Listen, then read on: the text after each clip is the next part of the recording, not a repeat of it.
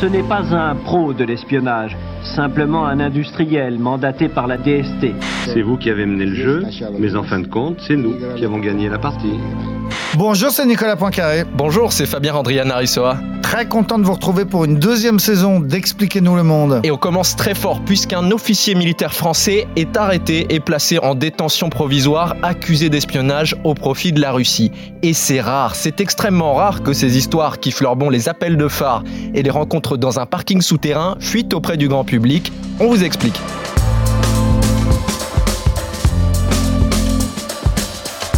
Aujourd'hui, un épisode classé très secret défense dans Expliquez-nous le monde. Un officier français en poste dans l'un des commandements militaires de l'OTAN dort en prison depuis la mi-août. Habituellement, ces affaires se règlent en toute discrétion, mais pour une fois, vous aurez le droit d'en connaître, comme diraient les services de renseignement. Trois bonnes raisons d'écouter ce podcast avec Nicolas. D'abord parce qu'on se croirait dans le bureau des légendes, et puis parce que cette affaire survient juste après la condamnation cet été de deux papis de la DGSE condamnés pour euh, espionnage au profit de la Chine. Enfin, parce que c'est l'occasion de revenir sur la mère de toutes les affaires d'espionnage, l'affaire Farwell, il y a 40 ans. Expliquez-nous le monde. Un podcast RMC. Nicolas Poincaré. Fabien Randrian Arissoa. Contrairement à ce que l'on pourrait s'imaginer, l'officier français n'a pas été grillé en pleine mission. C'est au retour de ses vacances en famille qu'il a été arrêté, Nicolas. Oui, il est arrêté juste avant de repartir vers Naples où il euh, travaillait. C'est un lieutenant-colonel euh, de l'armée française. On sait qu'il a une cinquantaine d'années.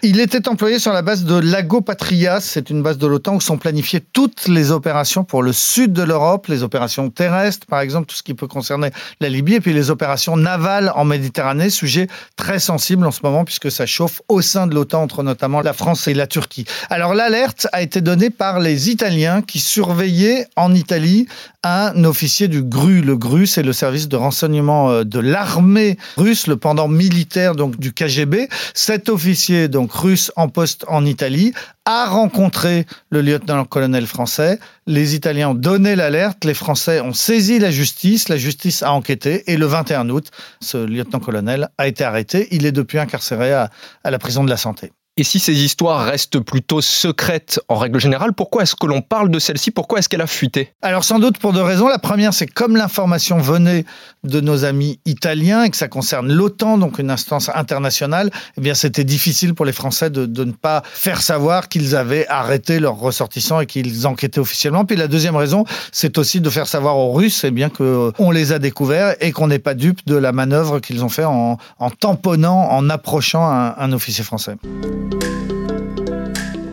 On peut quand même dire que l'été a été chargé pour ceux qui aiment les romans de John Le Carré, puisque un mois avant cette arrestation, une autre affaire d'espionnage faisait les gros titres, mais cette fois-ci en faveur de la Chine. Oui, ce sont deux anciens agents de la DGSE qui ont été jugés par la cour d'assises euh, à Paris et condamnés à 8 et 12 ans de prison. Donc on, on peut se douter que l'affaire est importante, mais on n'en sait pas plus parce que dès le début de leur procès, le huis clos a été demandé et obtenu. Les journalistes sont sortis de la salle d'audience et on n'a strictement rien su. Les avocats n'ont pas parlé, le parquet n'a pas parlé.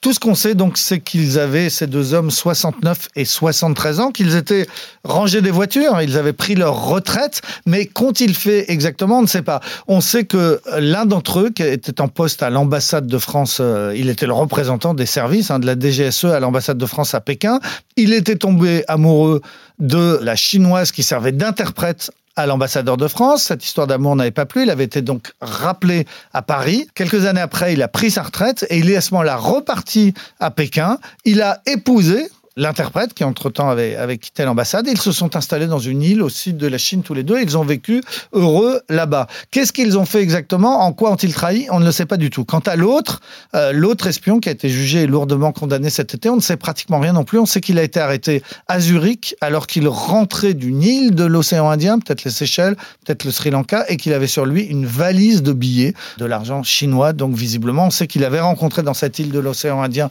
un Chinois. Et donc, ils ont été arrêtés incarcérés et lourdement condamnés. Mais encore une fois, quand ça s'est passé, on ne sait pas. Quelle est leur véritable identité, on ne sait pas. C'est la grande muette, le grand secret des services. Et c'est bien normal, hein, ces affaires d'espionnage restent le plus possible discrètes et secrètes.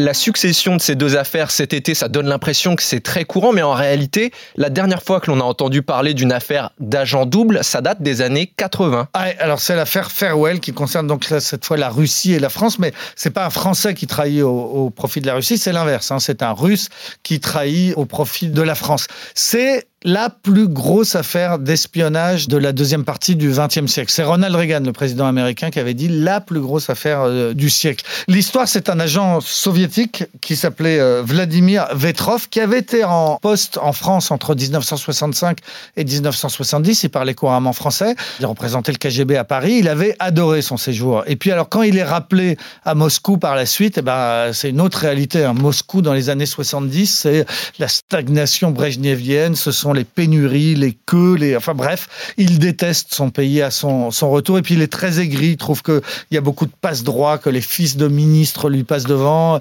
Il est malheureux au KGB, il a plus un poste sur le terrain comme à Paris, mais un poste dans des bureaux. Et bref, au début de l'année 81, il décide de trahir et il s'adresse à la France en disant j'ai des documents que je peux vous, vous fournir. La France, curieusement, au lieu de lui envoyer un interlocuteur de très haut niveau, il aurait fallu un agent secret terrible, non, au contraire, on demande juste à un ingénieur français, un polytechnicien qui s'appelait Xavier Amiel, qui travaillait pour Thomson CSF. On lui demande de prendre contact avec lui pour voir, parce que dans un premier temps, on ne sait pas euh, quelle va être la, valeur des documents euh, que cet agent euh, qu'on a vite surnommé Farwell va donner. Et puis, on va s'apercevoir que c'est énorme. Il va donner 3000 pages de documents, tous les noms des agents du KGB, non seulement en France, mais aussi aux États-Unis, toute la façon dont l'espionnage industriel se fait, enfin, des documents d'un très très haut niveau.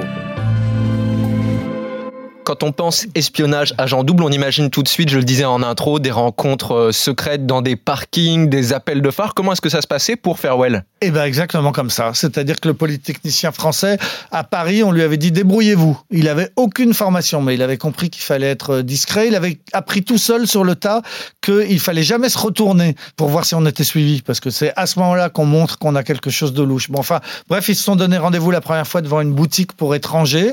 Ils sont montés dans la voiture de fonction du français, qui était une R20, une Renault 20. À l'époque, à Moscou, ça paraissait euh, une, berline extraordinaire. Et, et, la plupart de leurs rendez-vous ont eu lieu dans la voiture. Farewell, l'agent du KGB, il donne un premier document aux Français qui comme ça, au bluff, dit Ah bon, mais tout ça, on le savait déjà? Alors que non, c'était déjà énorme. Et piqué au vif, le russe bah, dit Vous aurez mieux la prochaine fois. Et de fait, de rendez-vous en rendez-vous, les documents étaient de plus en plus extraordinaires. Le polytechnicien français, bah, il photocopiait tout ça dans son bureau de Thomson. Hein, ça lui prenait des heures. Il demandait l'aide de sa femme pour faire tout ça. Et puis ensuite, il l'envoyait par la valise diplomatique. Et, ça arrivait en France. Une fois, il les a sortis lui-même, les documents, en prenant le risque de se faire euh, attraper à la douane. Il faut comprendre que s'il s'était fait prendre, il disparaît disparaissait dans un goulag à vie. Hein. Le Français, il n'avait pas l'immunité diplomatique.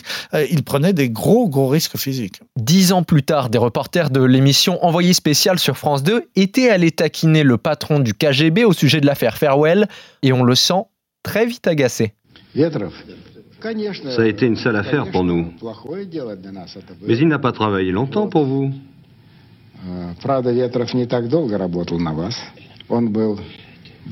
Il a été très vite découvert et inculpé. Bien qu'on puisse dire qu'il est fait de son mieux.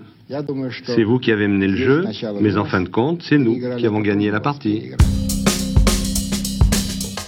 Alors vous l'aurez bien compris à ce petit ton supérieur, le contre-espionnage est un jeu qui se joue à deux, et à la fin, ce sont les Russes qui gagnent. Et là, ça se termine effectivement très très mal. Alors, Farewell, au bout d'un moment, alors bon, il a des petits problèmes avec l'alcool, il est très aigri, très paranoïaque. Il a une femme et une maîtresse qui, elle aussi, travaille pour le KGB, qui s'appelle Ludmila. Et puis, bon, un jour, il cogne sur sa maîtresse, il tente de la tuer dans la voiture. Ils avaient débouché du champagne ensemble et il l'assomme et il la laisse pour morte avec sa bouteille de champagne. Il y a un, un policier qui passe dans le coin, qui essaye de s'interposer. Farewell le tue. Il est donc arrêté, condamné à 15 ans de camp pour cette tentative de meurtre sur sa maîtresse et le meurtre du policier. Mais on croit que c'est une histoire euh, sentimentale. Et les Russes ne savent pas du tout qu'il est Farewell. Sauf que un an plus tard, alors que la France est en train d'expulser euh, tous les agents du KGB dénoncés par Farewell, un haut fonctionnaire français va commettre une terrible gaffe. Un secrétaire général du, Quai d'Orsay montre une feuille qu'il n'aurait jamais dû montrer à l'ambassadeur russe à Paris et ça va trahir Farewell. Il est donc rappelé de son goulag et on comprend qu'il y a beaucoup plus grave derrière. Il est rappelé à la prison de Lefortovo et au sous-sol de cette prison, on lui a mis une balle dans la nuque.